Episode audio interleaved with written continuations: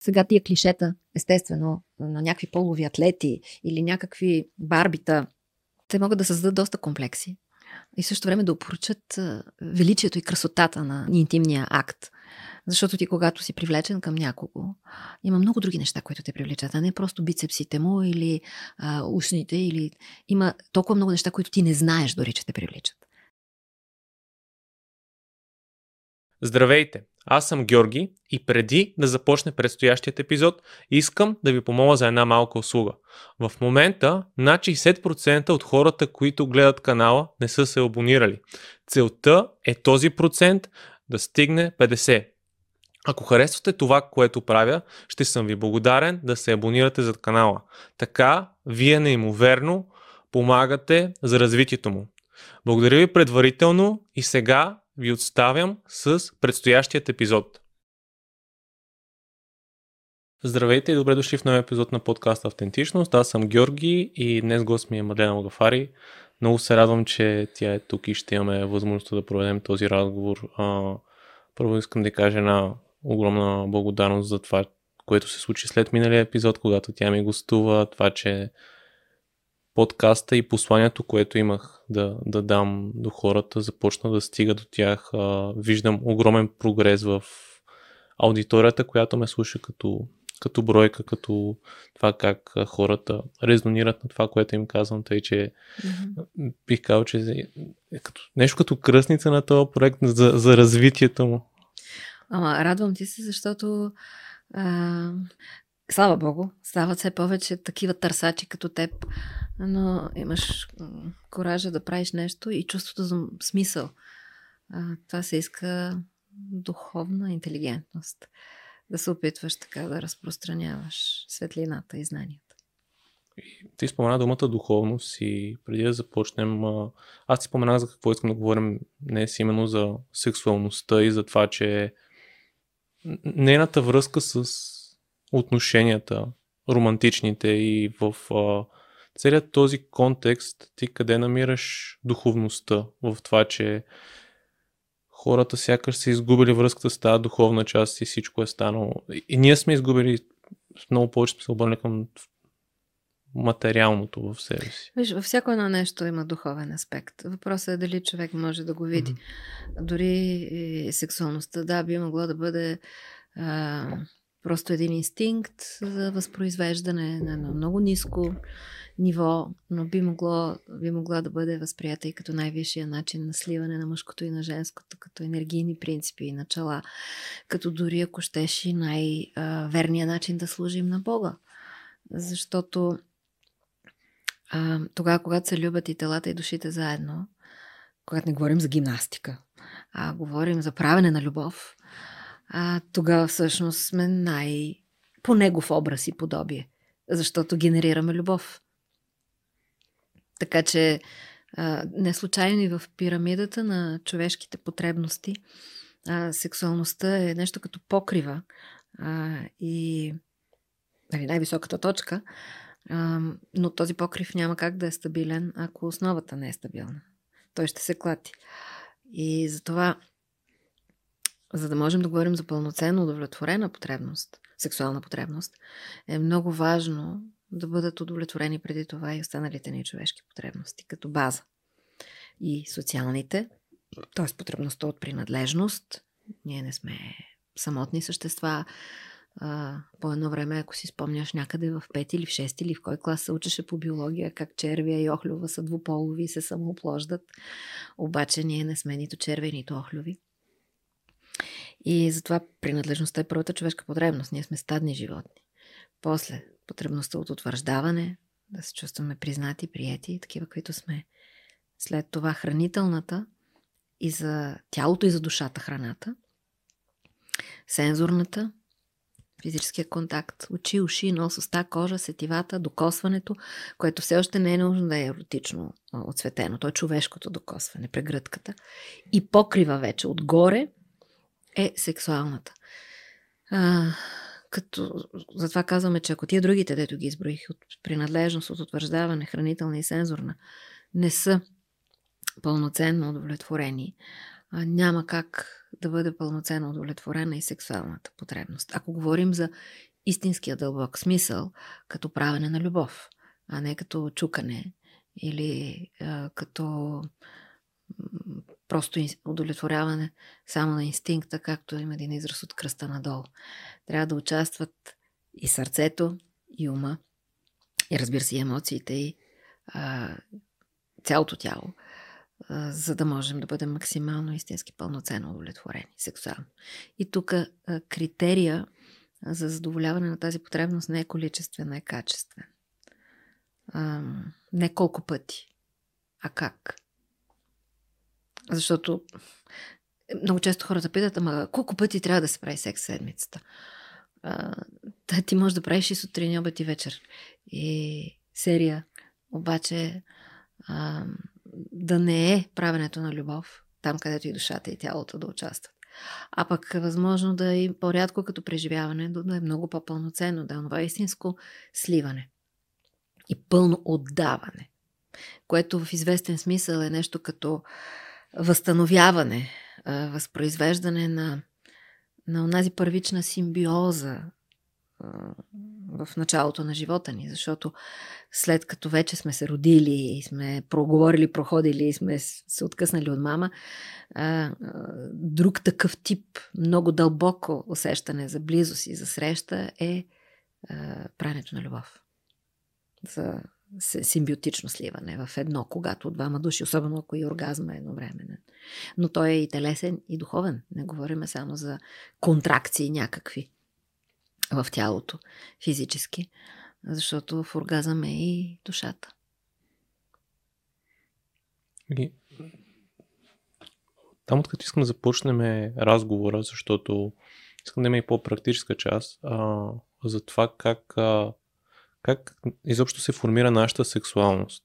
Защото ти спомена, че е потребност, която е най-висша и има потребности, които седат зад нея, за да, за да се стигне до нея. Но откъде започва да се формира всичко това у нас? Ами, когато а, се зачене, първоначално, нали, срещат се сперматозоида, яйцеклетката и започва да се развива зародиша в началото, той е, е женски, така се казва, и после се формират а, вторичните полови белези. А, в началото, нали вече мъжки и женски, а, като биологичен пол. А в началото на живота ни, ние сме в женската енергия всички. И момичетата, и момчетата. А, какво означава това? Тук не е свързано с след години сексуалната ориентация или дори не е свързано и с вторичните полови белези, а става дума за поведенческите, енергийните принципи.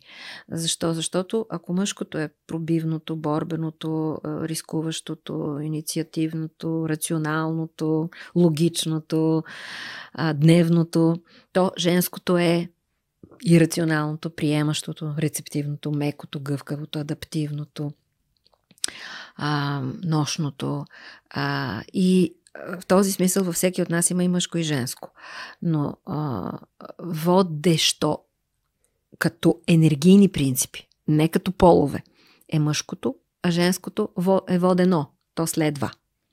Тоест, когато сме деца, а, ние сме по-скоро от страната на тази женска енергия, защото ни а, възпитават, отглеждат, ние все още сме без личен опит. Следваме. Следваме. Водят ни, ние следваме.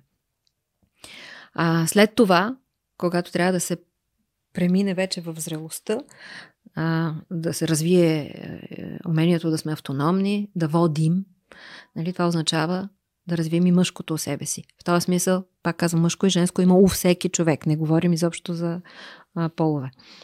И а, когато детето е току-що родено или е на една годинка, все още на две, то в началото на живота си няма идея за своята полова принадлежност. И а, полекичка вече, то минава през различни фази в развитието си, а, но когато вече мине третата си годинка, четвъртата, петата, там започва сексуалната идентификация. То почва да разбира, че принадлежи към един от а, половете, а, че имитира, започва да имитира съответно а, родителя от своя пол, имитира се мама от момиченцата, имитира се татко от момченцата. Понякога имаме и имитиране на родителя от противоположния пол, особено ако той има по-побеждаващ а, модел на поведение. По-печеливш, така да изглежда. А, така се минава вече в детската градина. Има една фаза, която я наричаме фазата на мръсните думички. За съжаление, тая дума мръсни е много, много наша българска, защото няма нищо мръсно в това. Това е сексофобното възпитание, което, за съжаление, е изградило и тази гледна точка, че това е нещо грешно, нещо мръсно, нещо срамно, нещо наказуемо. Но в тази фаза децата започват да проявяват интерес към голотата, а, започват да, се раз, да разглеждат телата си, започват да събличат куклите, а, започват да проявяват интерес към а, голотата на мама и татко на телата. А, в детската градина искат момиченцата и момченцата също да видят, че телата им са различни. А, и това е един естествен етап през който се преминава а, и който етап не бива да бъде фрустриран, не бива да бъде по никакъв начин санкциониран, защото след време сексуалните проблеми ще пълнят кабинетите и на сексотерапевтите. И на... А, безкрайна е темата. Аз даже така, докато говоря, ми тъкат на три писти отзад още какво бих могла да кажа, но а, ще, ще разкажа една история, защото е, винаги се запомнят примерите.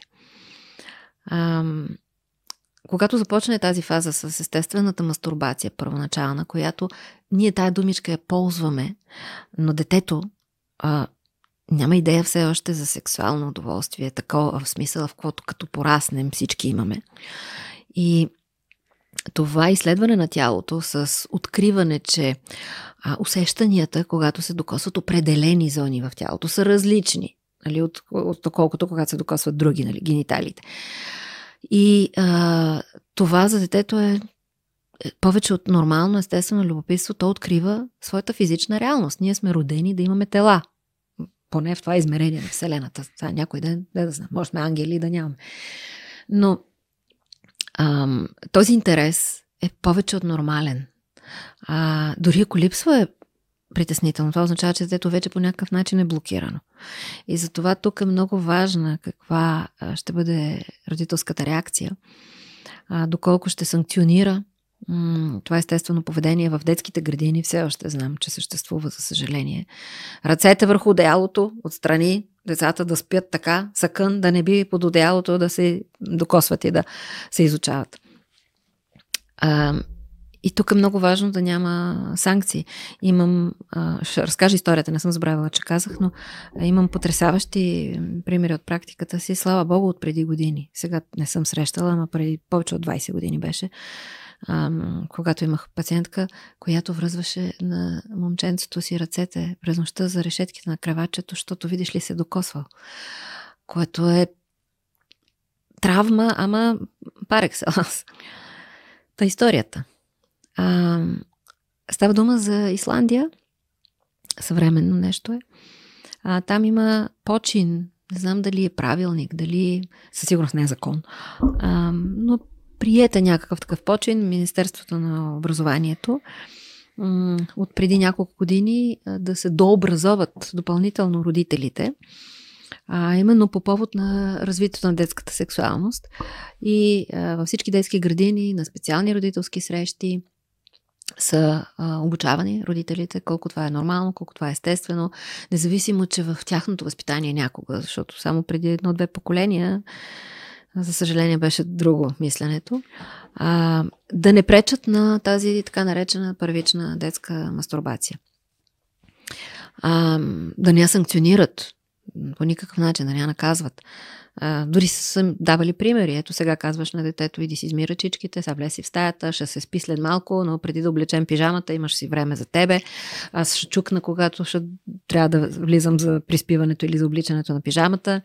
А, затваряме вратата, за да може детето да не се чувства, да не е обезпокоявано. Разбира се, може да се обясни, че не се прави в рейса, че а, е много интимен акт, че е много нормално и естествено, но е нещо съкровено като преживяване. И това, което се наблюдава в Исландия е много мощен спад на агресията в начална училищна възраст. Защото а, сексуалността и агресивността реално са едно и също нещо на много дълбоко биологично ниво у нас. Хормона дори е тестостерон, който стои отзад. И а, ако погледаме така, представи си, че това е едно чатал разклонение. А, ако се блокира агресивността, тестостерона отива само, т.е. ако се блокира сексуалността, т.е. не му се позволява на детето да се докосва, какви ги вършиш ти, ах, какви си тия срамоти, наказание, вменява му се вина, тогава отива всичката енергия в показалеца, който не случайно е символ на ето, заплаха, на агресия. А, обратното, нали, ако блокираме агресията, ще се получи свръх а, сексуалност. Но когато не се блокира нормалната е, енергия да се влее в посока на озряването на тая сексуалност, е много по-малко агресивно, по, по не и дори не е хиперактивно поведението на децата в първи, втори, трети клас, защото иначе там е вентила. Там, там отива тази енергия за изразходване. А, понеже е скорошен, скорошен този почин, тези наблюдения, доколкото знам, са стигнали точно до начална училищна възраст, нали, първи, втори, трети клас. А, вероятно след време може да се правят изводи и за по-нататъчното а, поведение, но е много близко и до, до логиката. Когато се блокира сексуалността и агресията, пък човек става супер управляем. И не случайно в човешката история агресофобното и сексофобното възпитание са били най-така поддържани от системата, защото такъв човек е потиснат. И той като не е щастлив и не е доволен и няма свобода, той е лесен за управляване, защото с много малко морковче можеш да го примамваш в различни посоки. А, да излезем от а, тази система и от матрицата в този смисъл. Защото матрицата не е само нещо негативно, но в негативния смисъл, ако използваме, а, означава да, да приемем нормалното си развитие, защото иначе сме изключително арогантни. Иначе ние се опитваме да пренапишем а, Бога. защото дори има един католически а, писател Клод Моряк, който казва, бе, ако Бог искаше да не мастурбираме, щеше да ни направи ръцете по-къси.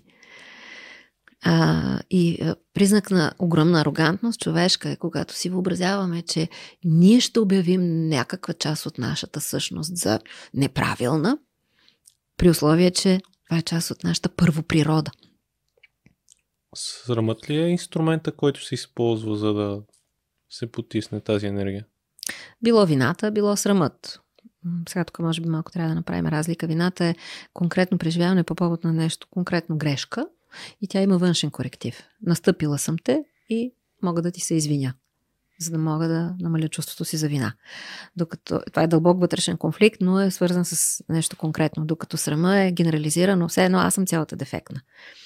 И а, вече не е външен коректив, а аз се чувствам недостойна, лоша, сбъркана, сбъркана някаква, да. Така че е още по-дълбок а, вътрешен конфликт, когато човек а, изпитва от цялата си същност а, срам. И затова реплики от типа как не те е срам а, са много-много противопоказани във възпитателния процес. Или пък, а, дори ето и такава ситуация не е рядка. А, бабата с внучето. И нещо, да речем, някой човек пита внучето и бабата казва, ми той се срамува нашичкия, нали? Абе, как му вменяваш, че се срамува? Ти му казваш, че трябва да се срамува в този момент и детето разбира, ха, това е една ситуация, в която трябва да се срамуваме. Така че вменяването на срам и на вина, когато говорим за злоупотреба с това, иначе една здравословна вина, като всяко нещо има своята хомеопатична доза, ние трябва да можем да изпитаме това, това, това вътрешен дискомфорт, най-малко тук съм ти причинила болка, за да и виждам, че да речем на сълзи ли са ти се очите. Това. Аз трябва да мога да имам тая малка доза вина, за да мога да кажа извинявай. Георги. Защото а, когато тя липсва, тогава може да бъде много страшно. Например, при виртуалния тормоз днеска, който е много модерен феномен, когато ти не виждаш човека, когато тормозиш, нямаш шанс на себе си не, не, няма, не ти дава шанса да изпиташ тази здравословна вина, като видиш, че ще се разплаче, за да се спреш. Тя няма как, не, не виждаш, че причиняваш болка. Става някак безнаказано. Когато а, идват хора в кабинета ти с трудности в, нали, с така по-потисната сексуалност, какви са според тебе добрите практики и да човек да се справи с това? Първо да следва да слуша тялото си, да има контакт с тялото, защото много пъти е, е отрязан точно този диалог и оттам следва проблема. Не защото е сбъркано, тялото не е повредено, тялото в повечето пъти си е съвършено. А, така че първо възстановяването на тази усетливост, която защитно е прекъсната, защото ние не се раждаме така. А, блокирането на този контакт и тая опойка, която си слагаме на тялото е някакъв, някаква форма на защитна реакция. След това а, да можем да назовем проблема, когато сме усетили телесните сигнали, да му дадем име и да можем да говорим за това, да говорим спокойно за това. Така както като ме заболи зъб, отивам и казвам на заболекаря, този зъб тук ме боли, от студено ме боли, топло ме боли, като натискам ме боли. Да можем със същата тази естественост да говорим и за сексуалните си затруднения. Само, че не ни е вменено срам да идем да кажем, че ни боли зъба. Нали? Но ни е вменено срам да каже, примерно, един мъж, че не мога да си задържа ерекцията достатъчно дълго, или пък една жена, която не може да стигне оргазъм, или те могат да бъдат много най-различни видове смущенията. Тук неудобството, което се изпитва да се говори по темата, е поголовно все още. За щастие се попроменя. Все пак не сме в средновековието. А, нали, и скруполите, и задръжките са с една идея по-малки. Знаеш какво е било в средновековието, нали? Девствен пояс на жената, заключена с катинар. Или пък ако не дай си Боже иска да прави секс, пък е бременна, значи е вещица и отива на кладата. Ам... Със сигурност сме малко по, малко по-освободени в това отношение, но все още, за съжаление, недостатъчно. До степен такава, че да можем да приемем, че това е най- нормално, като всички други системи, органи в тялото ни. Има един антрополог, казва се Малиновски, който описва а, начина по който живеят а, така наречените съвременните примитивни племена, все още лични на планетата, тук там е на островите Тробриант. А, и той а, разказва как а, правят секс със същата естествено, с която си берат ябълките от а, дърветата. А, в една единствена поза, тази, на която ние викаме задна прашка, или която обичайна за повечето бозайници а, и няма никакви невротични симптоми, съответно, защото няма отлагане на задоволяване на импулса. Желанието, като се появи, следва веднага удовлетворяване на потребността. И а, понеже нямат подобни а, забрани, задръжки, норми, при нас дошли не малко от тях от религията – а, от догмите религиозните, защото религията не е нещо само негативно. Нека да кажем, че просто има и много краси, важни неща, но им, има и, и много нездравословни, много дори глупави неща, защото претендираме да сме най-умните на тая планета. Ама кое животно се срамува от сексуалността си? Нали? Както ти е дадено дихателен апарат, за да дишаш, нали? сърдечно-съдова система, за да може кръвта да ходи. Така има и репродуктивни, така има и генитали, така има. Всяка една клетка в това тяло има своята функция и своята значимост. Но от ушите ни не ни е срам. Нали? Не си ги крием. Само, че гениталите са кън. Там е, в историята се е появила забраната. Разбира се, тя се е появила не случайно, защото ам, сексофобното мислене, отдеве казах за агресията и сексуалността, като са потиснати, човек е станал управляем. В момента, в който принципът на властта започнал да се превръща в властова невроза и иерархиите са започнали да са много значими в човешкия живот, тогава вече не критерия за физическата сила е, е, е бил е, принципа в началото е кой ще бъде водач на първобитната орда най-силният е, мъжкар, защото е физически силен. Но когато интелектуалната сила започва да се развива, а физическата вече не е толкова от значение, е необходимо по някакъв начин шамана, който просто е най-умния, но не е най-силния, да има инструменти за запазване на тази иерархична позиция и тези инструменти най-лесно са да се потисне сексуалността и, и агресивността, за да може масата да бъде държана в подчинение.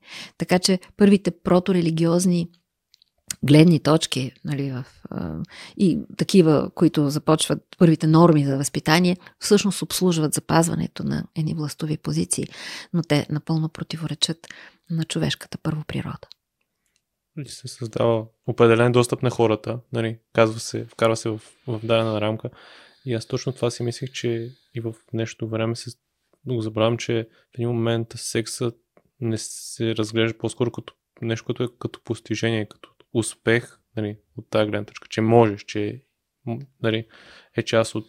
Че, и, и по един такъв начин се формира и социалната иерархия. Ими, така да, защото никой не ни е вменил вина, че чуваме или че виждаме. Нали, за да се гордеем, че чуваме. Но когато ни е вменено вина, че сексуалността е нещо неправилно и ние в един момент, а, мога, проможах. Тоест, преодолява се някаква бариера, някаква задръжка там. А къде игра? Каква е ролята на нашите родители в формирането на вярванията ни за, за сексуалността и за, за връзките като цяло? Защото то, то, това е следствие. Но... Основна е. Основна е, защото а, се, говорим за предучилищната възраст. Ние още не сме се социализирали, не сме отишли в а, средата, с, където има и преподаватели или а, другите деца. Те също след това помагат за това, но, но а, съзряването на тази сексуалната типизация е все още в най-ранна възраст, преди да сме тръгнали на училище. И затова там е много, много сериозна и важна ролята на родителите. А, и разбира се, на предучилищните педагози. А, и затова, ако самия родител не е освободен, ако самия родител има задръжки в, отнош... в това отношение, а, няма как посланието към детето да бъде а, такова здравословно. Много често в, а, в терапията а, работим, понеже ти каза, че и практически някакви жоки да. искаш. Ето, нали, давам пример за един опит, в който а, може всеки сега в момента, докато слуша, не, но след това да се опита да си го направи. Слагаме ръце на гениталите, дишаме дълбоко, най-добре сме легнали и започваме да си спомняме кои са посланията, които са изпратени към това най-свято място в нашето тяло от нашите предци. Какво е посланието, което мама е изпратила към ултара на женствеността или ултара на мъжеството, мъжествеността? В крайна сметка това е портала на живота. А, кои са посланията, които е, е, са изпратили съответно майката, бащата, бабите, дядовците или понякога други значими фигури, които са участвали в формирането на а, това дете. А, като посланията могат да бъдат изпратени с думи или без думи, с действия или без действия. Нали, самия факт, че да речем не се говори за това, в някакво семейство, това вече е едно послание за детето, че опа, нали, тая тема е нещо забранена, значи не е, не е добра, нещо е лошо. Или пък а, реакции от типа тръгват да се целунат на екрана а, актьорите във филма и родителите казват не гледай, не гледай! Окей, не, не говорим за порно. не говорим за някакви отвъд вече естетиката и красотата а, сцени. Говорим за това, което е признака на най-нормалната човешкост, на любовта. Но родителя реагира, съкън там, не, не гледай, отивай в детската стая. А, естествено, че посланието за това дете, това е нещо срамно.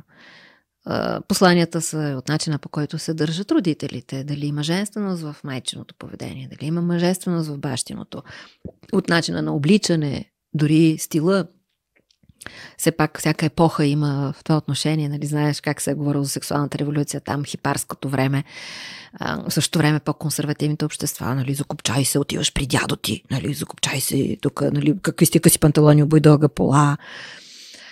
А, така че, какво да кажем за онзи свят, в който жената е покрита отгоре до долу и не бива нищо да се види от нея. Дори ходи с едни грозни налъми навънка и само една цепка, а пък у дома е с много привлекателни, изкусителни дрехи и обувки. Ам, защото там гледната точка е, че това е само за нейния мъж, нали, навън не би трябвало да се, да се вижда.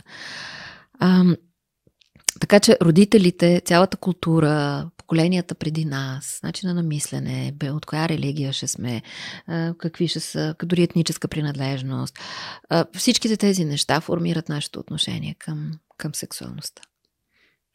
И те изграждат нашите вярвания. На база тези послания, които сме получавали, изграждаме нашите вярвания. Да, затова този опит може след това да бъде продължен. Айде сега да видим каквито и да са били тези послания, които майка ми, баба ми, баща ми, дядо ми и така нататък са изпратили. Или някакви бивши любови, защото посланията понякога са от други значими фигури, които сме допуснали. А то, кои са посланията, които аз днеска бих искала да изпратя към най-святото място. Разбира се, сексуалността може на всяка, на всяка една клетка на тялото да бъде да кажем, че е адресната регистрация, но предимно гениталите, които, забележи, сме кръстили срамотиите. Знаеш ли, че в никой друг език аз съм се интересувала а, Баба ми, например, дори така си спомням, когато имаше балет и а, знаеш мъжете как са облечени, балетистите, и баба ми казваше, лили, мръсотиите му се видат. Що за речник? Разбира се, а, толкова много хора, нали, така както моята баба, те са, ние сме продукт на, на, на епоха, на, на родителите си, на цялото мислене обществено тези неща, особено по, по време на социализма, има едно десексуализиране на тялото. А, знаеш как жената е с куртка, кирка, нали, колхозничка, бригадирка, м- дори а, грима, а, така е, беше интерпретиран като буржуазно опадъчно, нали, леката жена се цапоти. А, ние трябва да бъдем а, някак безполови. А, за тялото имаше грижа в версията на спартакиади, спортни състезания, но в сексуалната версия на тялото онемяване. Не, не, се, не се коментира, не се обсъжда, не, не се говори, защото там в социализма удоволствията са колективни, не са индивидуални. Пък секса е нещо много съкровено, интимно. И затова със сигурност е бил доста на заден план. Да, и едно от нещата. Които... Като говорим за политика нали, държавна, естествено, че всеки човек си има своя начин на живее. Да, и точно, че в този строй е било задължение, не е било удоволствие. Не, така, така, такова е било масовото послание. Което Абе се... не е съвсем така, защото ако вземеш текстовете на народните песни, mm-hmm. всъщност има доста такива. Има доста игриви, закачливи, флиртуващи, а, понякога с метафори, понякога и доста директни. А, всъщност, слава богу, българин е автентичен. Той е свързан някакси с една спонтанност. Даже малко преди началото също си говорихме за кои нации са по-темпераментни и така. Естествено, че сме били повлияни. Но така някъде дълбоко ядрото не е масово компрометирано така да кажем, на сексуалността.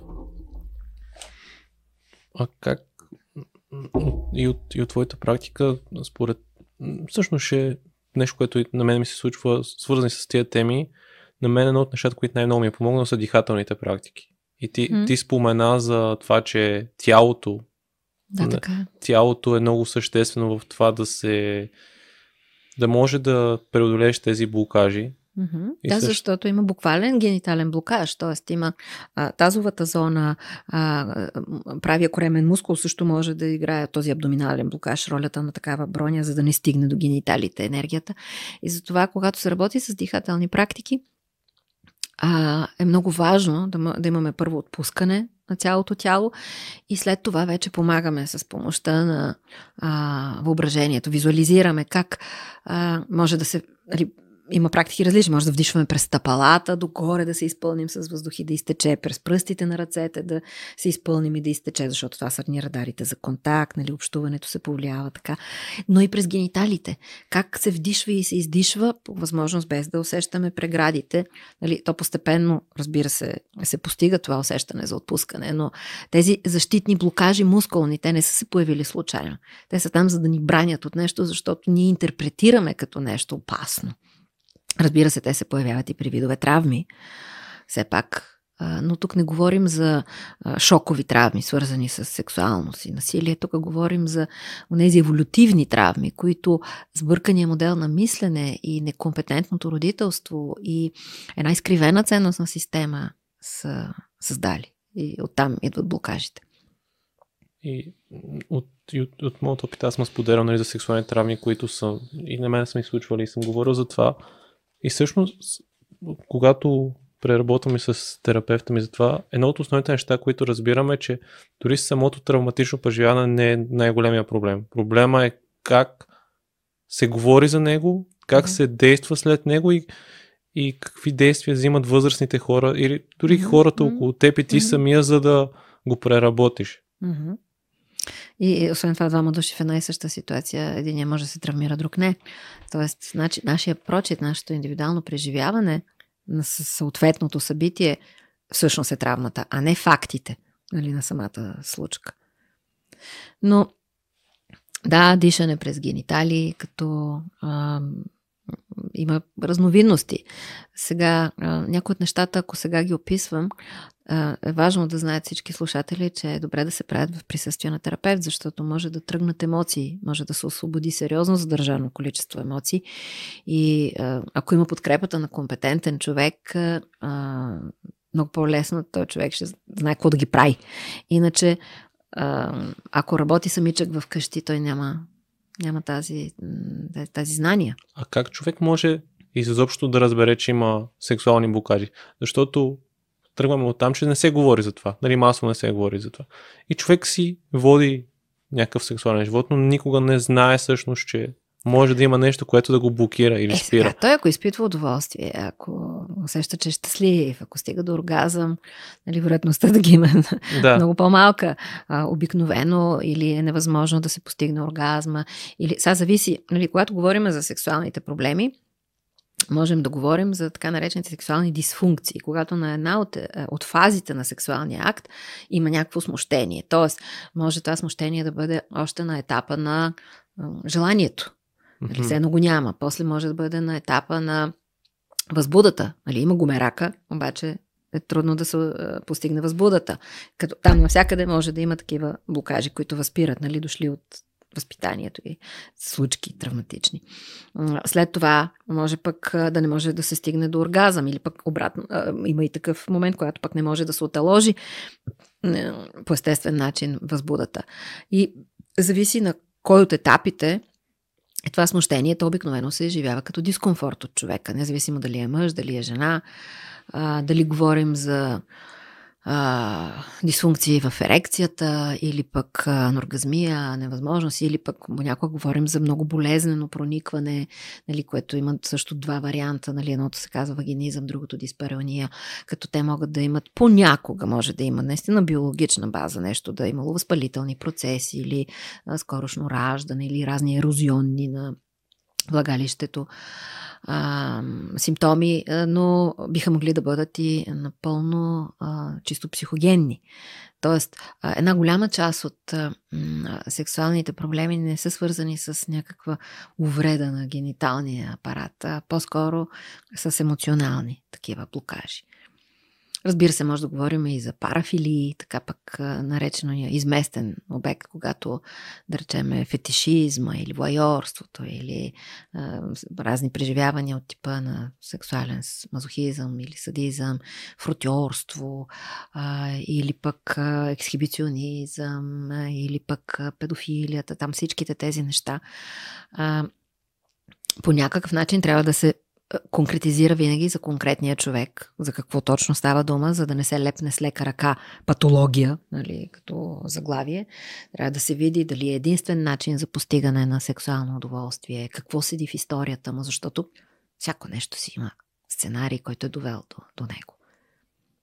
И всъщност в това, което ни се случва, ни показва, нали, показва ни, че има нещо, което може да промени в нас, за да се чувстваме по-добре. Да, като тук е важно да кажем, че а, нали, ако отидеме преди 100 години, естествено там ще слож, бъде сложен етикет патология на много неща, които днес вече не наричаме патология, каквото е хомосексуалното, а, сексуално ориентиране. Нали, днеска говорим и за а, транс, а, за а, транс хора, говорим даже и за асексуални хора.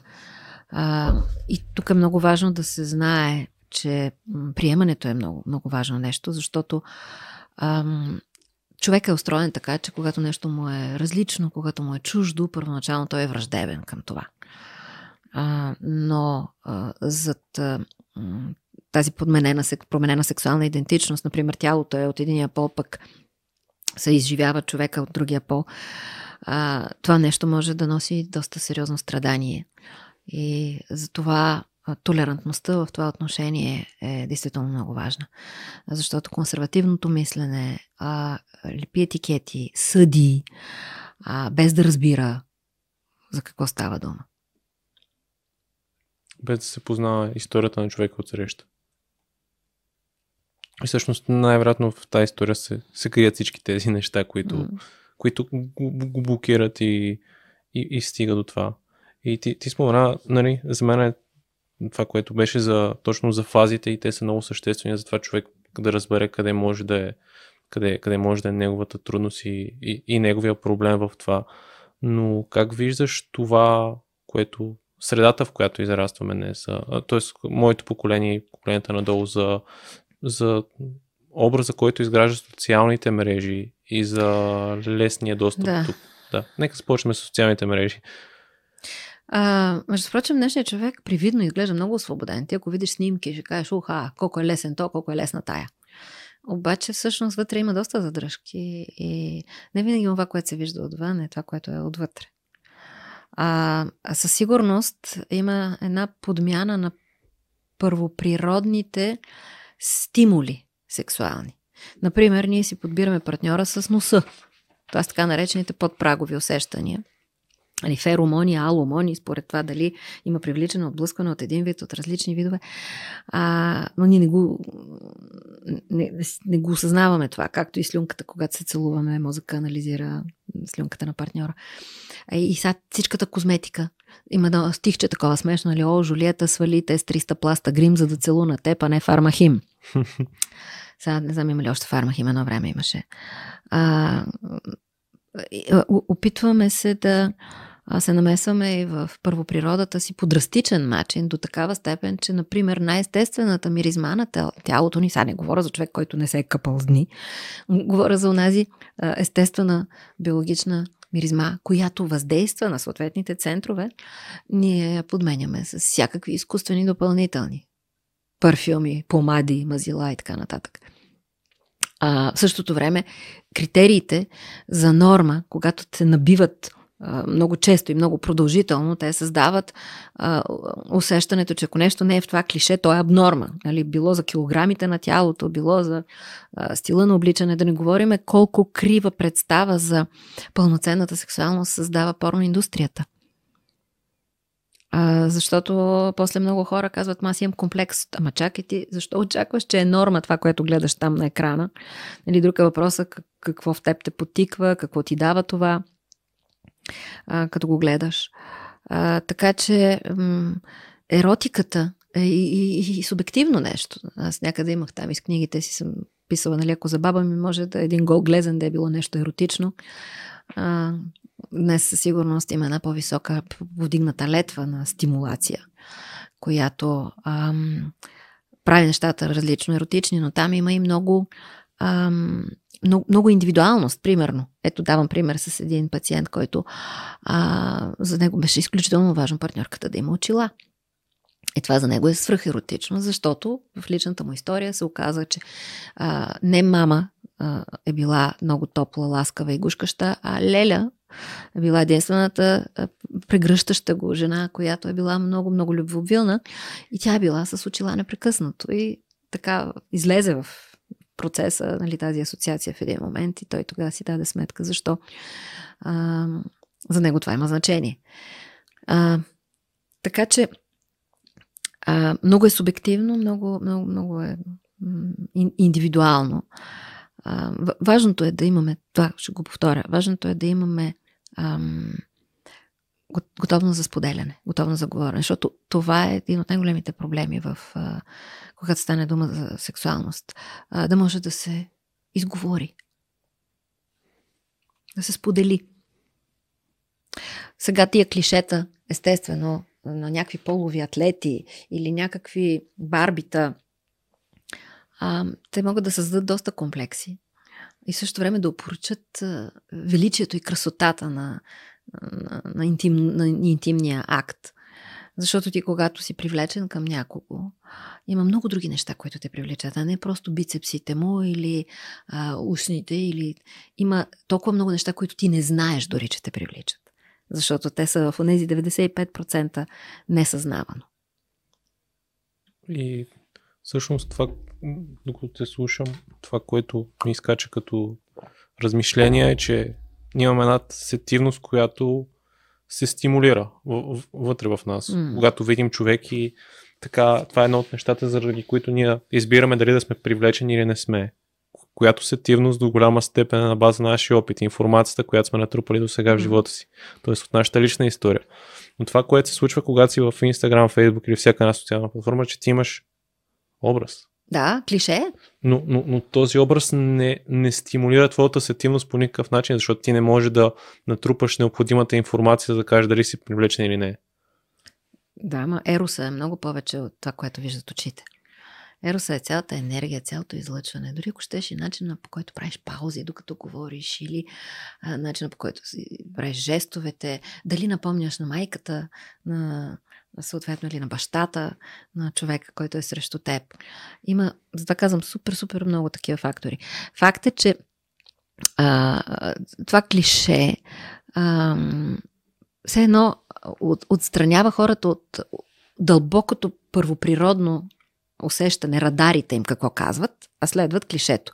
Примерно, този мъж казва, Хикс казва, ало, тя напълнява вече. Той иска тя да е с тялото на момиче. Ама ако ти се дразниш от това, че не казвам, че тя е дебела, казвам, че тя просто се оформя като жена. Ако ти се дразниш от това, означава, че ти не можеш да влезеш в мъжкото, ти оставаш в момчешкото.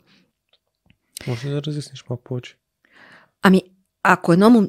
едно строговано момичешко тяло по-скоро за това за мъжкото. Да. Привлича момчето. Okay. Ако този мъж вече влиза в мъжкото, а вече не е момче, той при всички положения ще иска да види женско тяло, а не момичешко тяло. Тоест там трябва да има малко повече плъти, повече релефи. Пак казвам естетично, нали? не говоря за някакви пет етажа. А, да речем.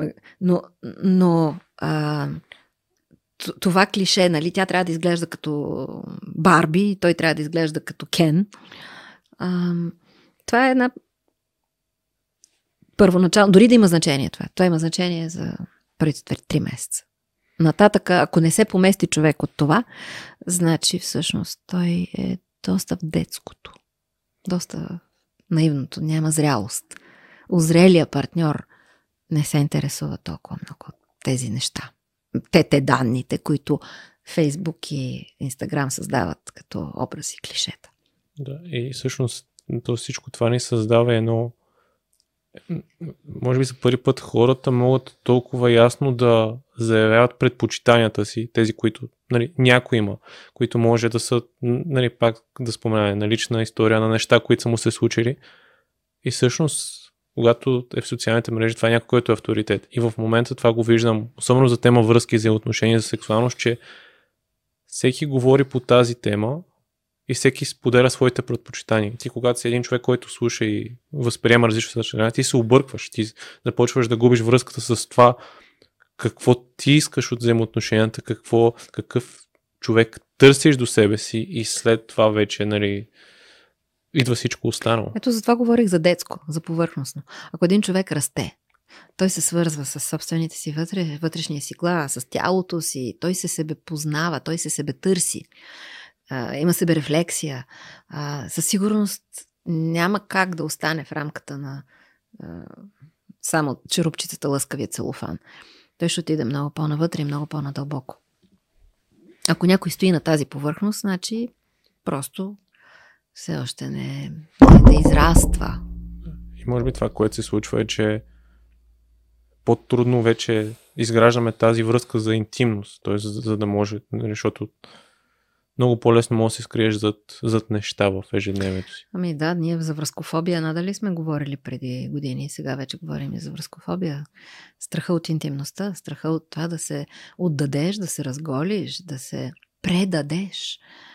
А, защото само през подчинителния модел може да се изпита истинска любов. Когато ти не се опитваш да доминираш, когато не си отгоре, когато си гол, автентичен, останал си по себе си, махнал си всичките черупки.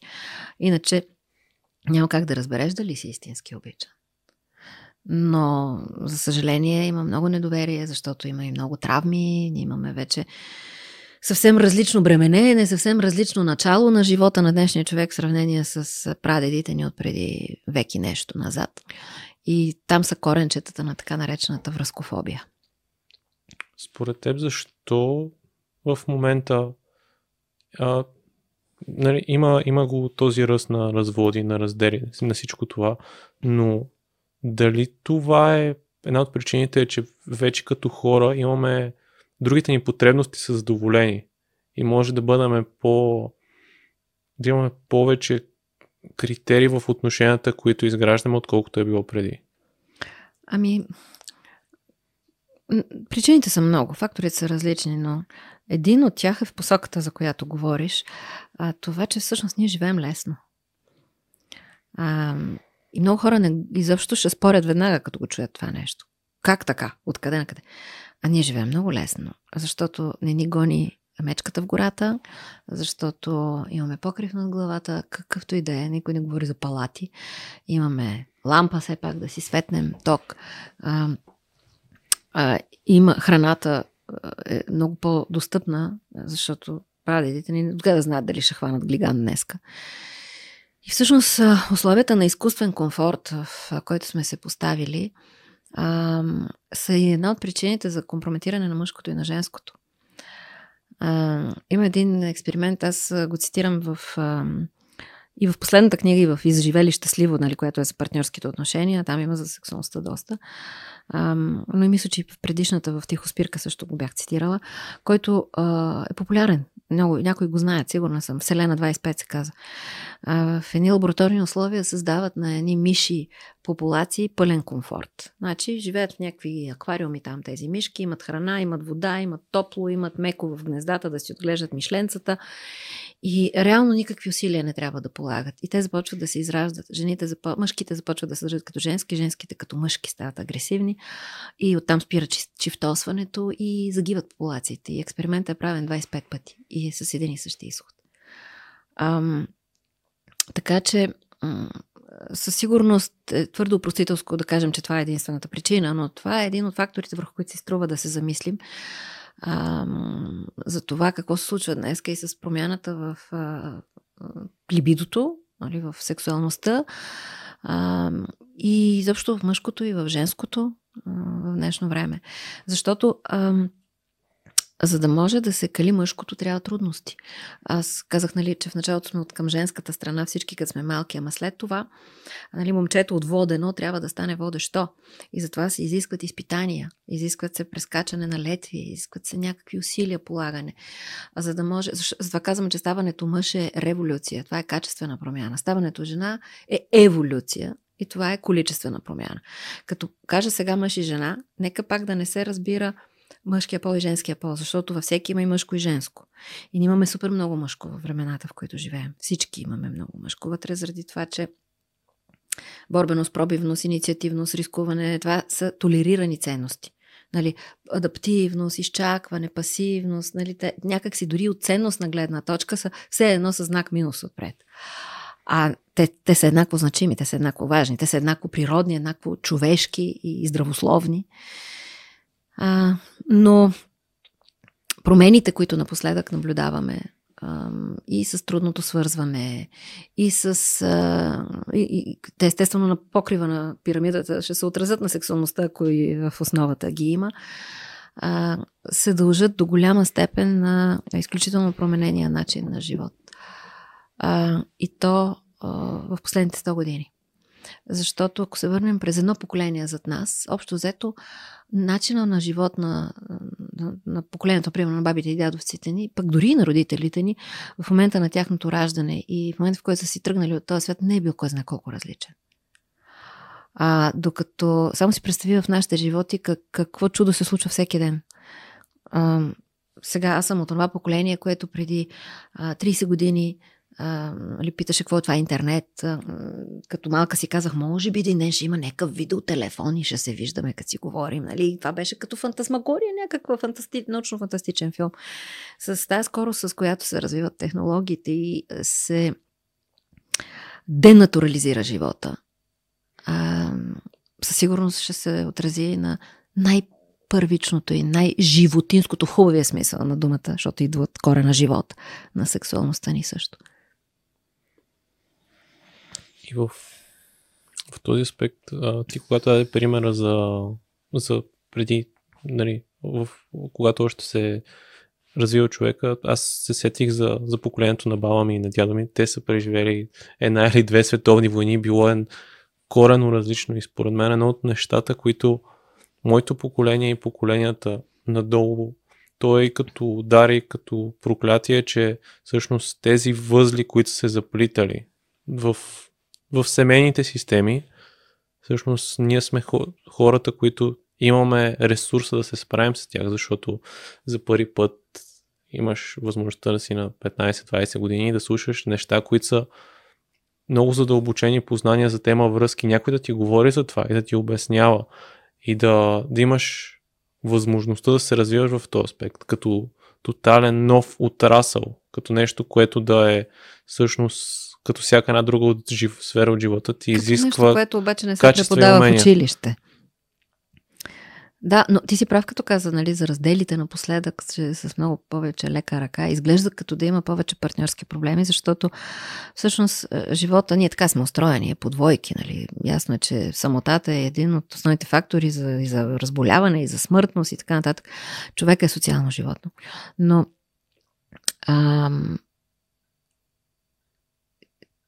изгубих се за миг мисълта, но а, когато когато живееш толкова стресово, когато препускаш от сутрин до вечер, когато ти е подменена ценностната система и истинските потребности са заменени от мета потребности, истинското удоволствие от мета удоволствие, нали, защото а, поредния брой обувки от биологична, от всякаква гледна точка не е толкова важен за нас, за да оцеляваме, тогава естествено това ще се отрази на човека, който е най-близко до тебе. Партньорът ти и оттам голямото друсане и след пандемията, която беше като катализатор, а, точно в партньорските отношения. И затова и а, действително прав си, в момента има литература, има ето, подкаст на тая тема, нали, книги пишем на тая тема, тия, които работиме с този проблем, за да може това, как да кажа, образоване, да накара хората да се замислят, да накара хората да растат. Защото основ, основният проблем в партнирането е незрелостта непоръсналостта. Днешният човек е много глезен човек.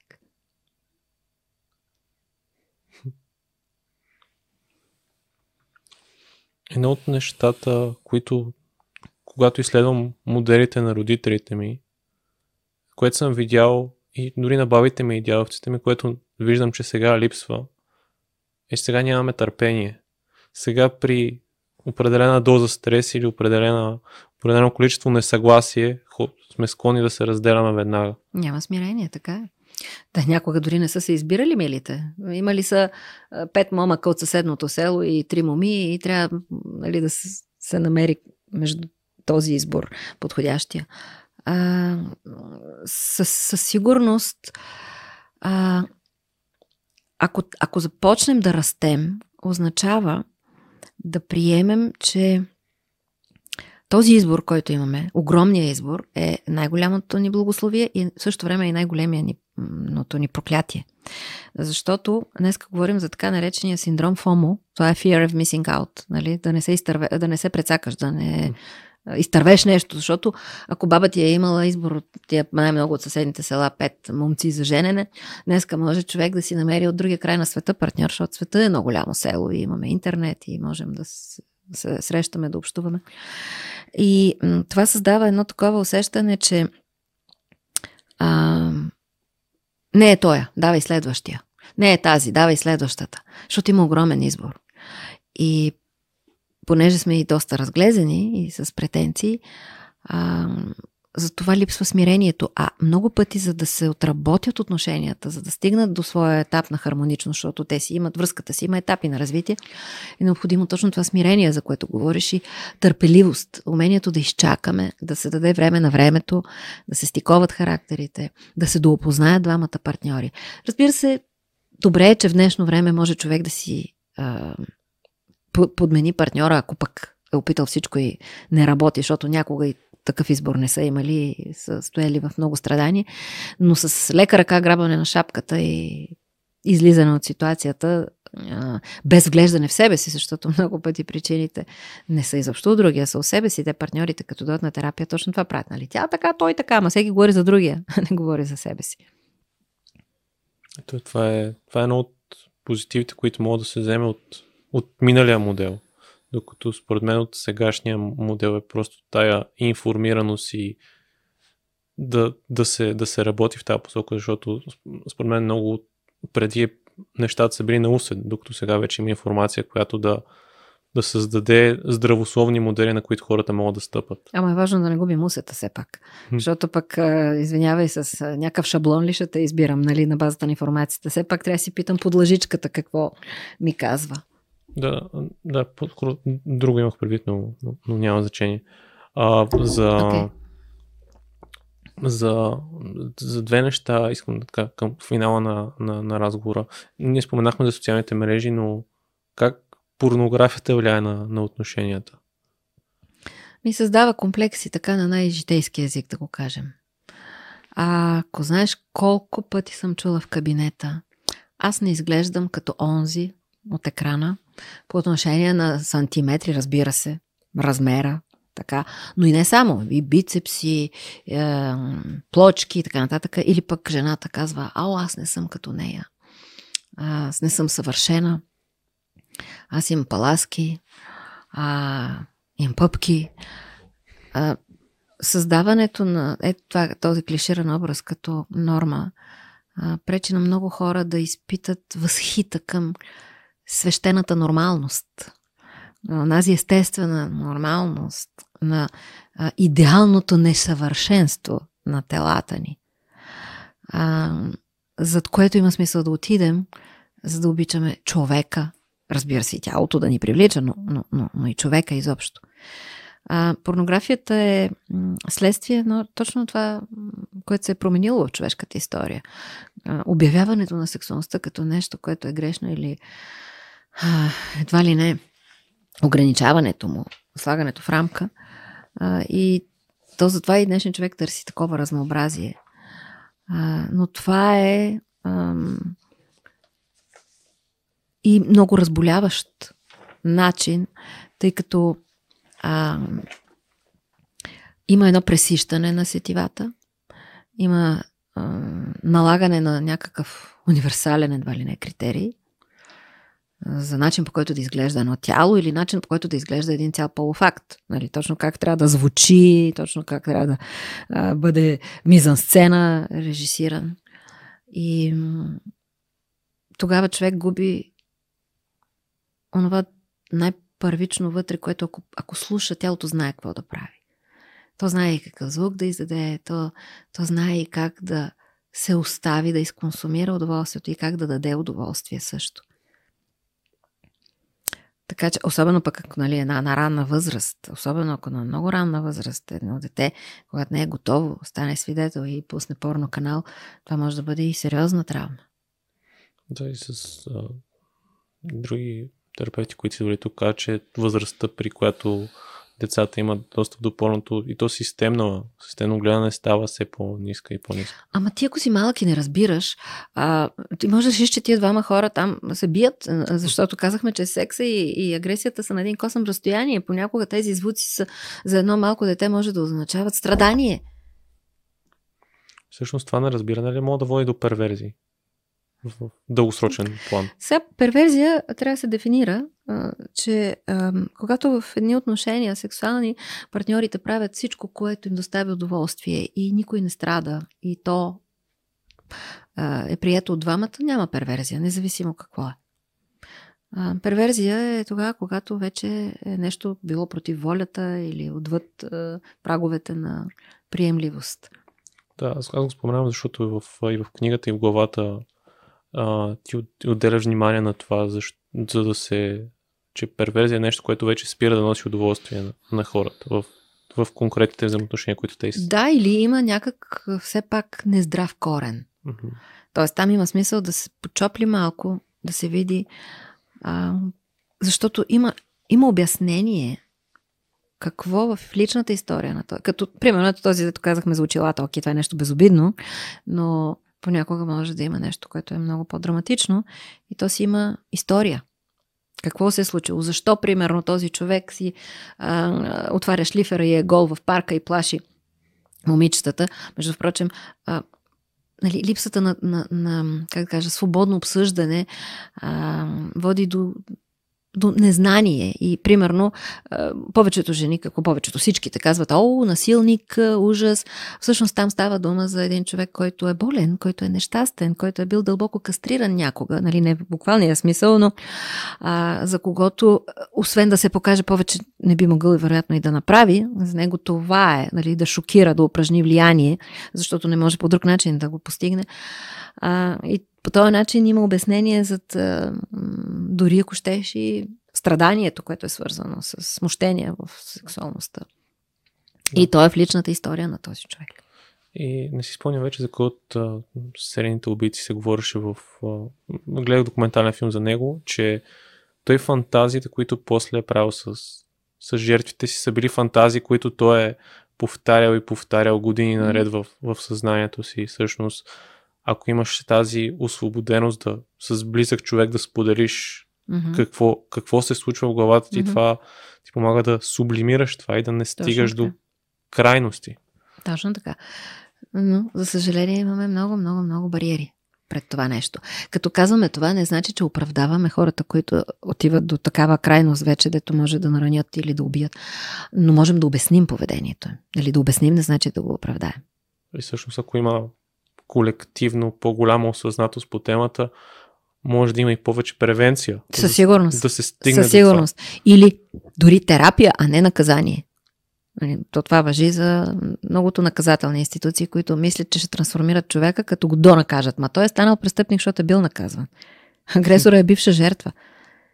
Тоест там има нужда от терапия, там има нужда да се обърне палачинката. Но...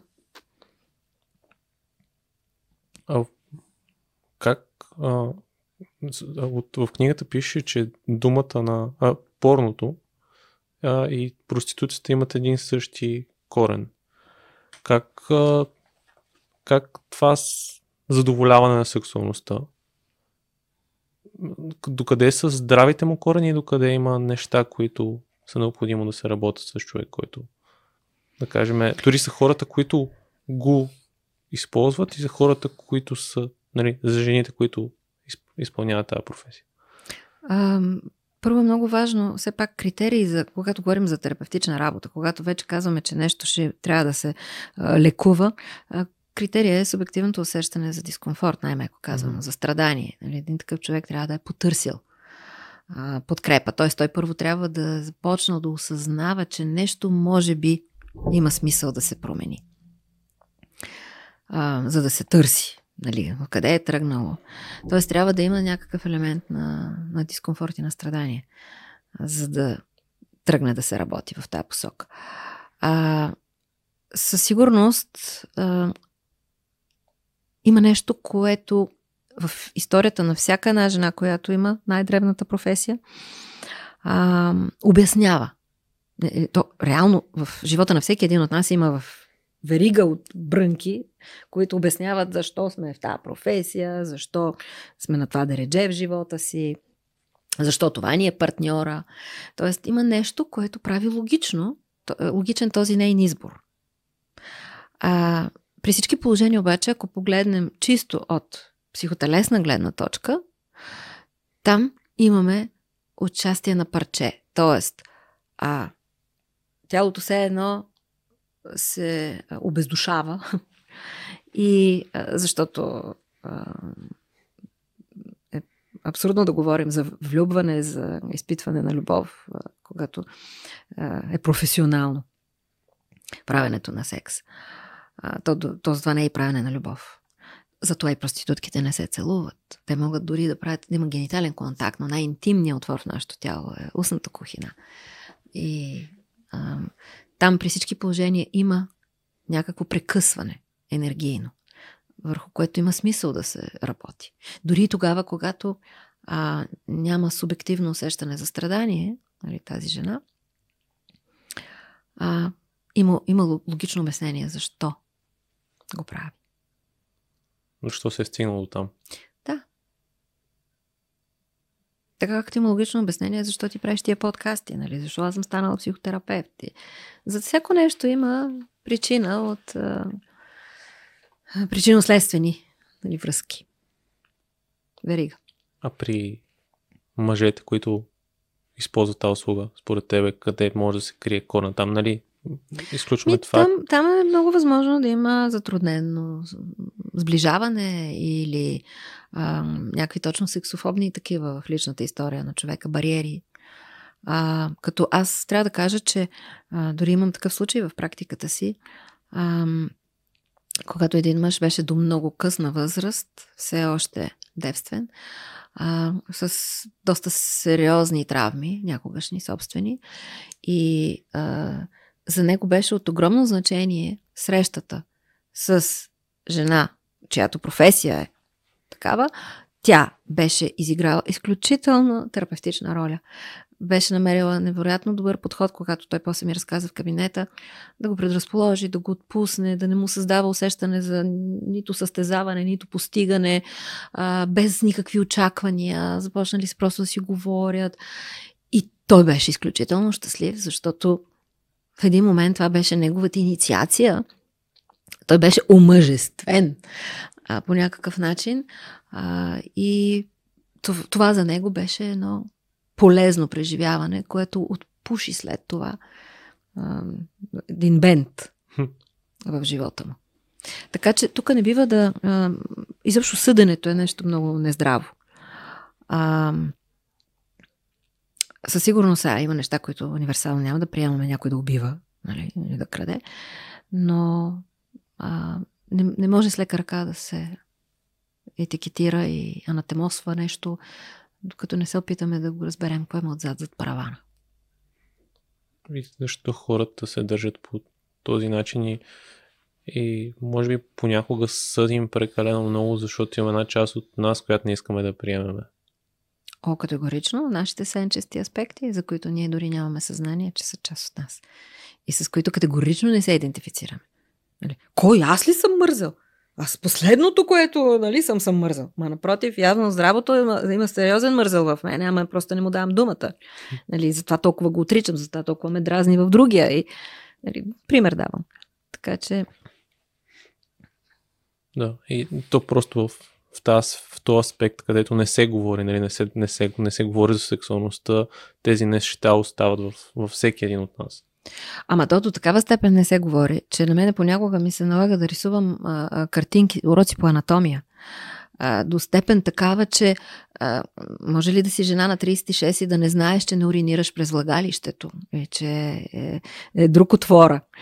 А, и до, до такава степен сме с, блокирани а, в това, че а, ня, тотално отнемане на свободата да, да бъдем себе си във всички смисли и физически. А, така че има смисъл да се чете, има смисъл да се говори. А, трябва да се нормализира темата, някак да се реабилитира. А, защото всъщност това е една много свята тема. Сексуалността е начина по който продължава живота. Какво друго, ако не това е най-висшата Божия воля дори? Също ние ако промениме заряда си като общество към тази тема, то ще отпуши енергията в много хора. Да, и би намалило и агресивността. Ако нормализираме сексуалността, ние ще сме малко по-малко агресивни. Защото се получава ето това. Нали? Прибрали сме този пръст и е останал само Пример, този. който даде по- по-рано. Точно да. за, за двата пръста и за това как да. е точно тая връзка между, между агресията и сексуалността и всъщност много повторих всъщност, но става дума за това, че това, което виждаме като агресия, която се случва навсякъде около нас. Защото всъщност иначе, пак и аз казах всъщност, от, а, отричаме това, което на тебе ти е тук основното заглавие. Автентичността си. Ние се опитваме да се обезприродим. Кои сме ние? Къде искаме да отидем? Къде иска, какво си представяме, че можем? Вижте се самоунищожаваме в опита си да сме арогантни, да преценяваме, че това е нередно, това е редно. Да следваме шаблон. Ами да, не следваме природния морал, следваме един човешки измислен морал, който всъщност е много деструктивен. В една част, разбира се, не целия. Мадлен, благодаря ти за този разговор. Имаше части от, от разговора, които и за мен бяха предизвикателни, защото усещах как и се натискат бутони в, в мен самия по теми, които съм изпитвал срам, така повече съм затварял себе си, тъй че това беше и за мен такъв терапевтичен и лечебен процес да си позволя да, да, да, да говорим за тази тема в подкаста. Еми е така да пожелаем повече автентичност на хората, когато говорят за сексуалност, да бъде както когато говорят за времето или за каквото и да било друго. Красиво, свещено. Добре, благодаря ти. Благодаря ви на вас, че гледахте и слушахте и до следващия епизод.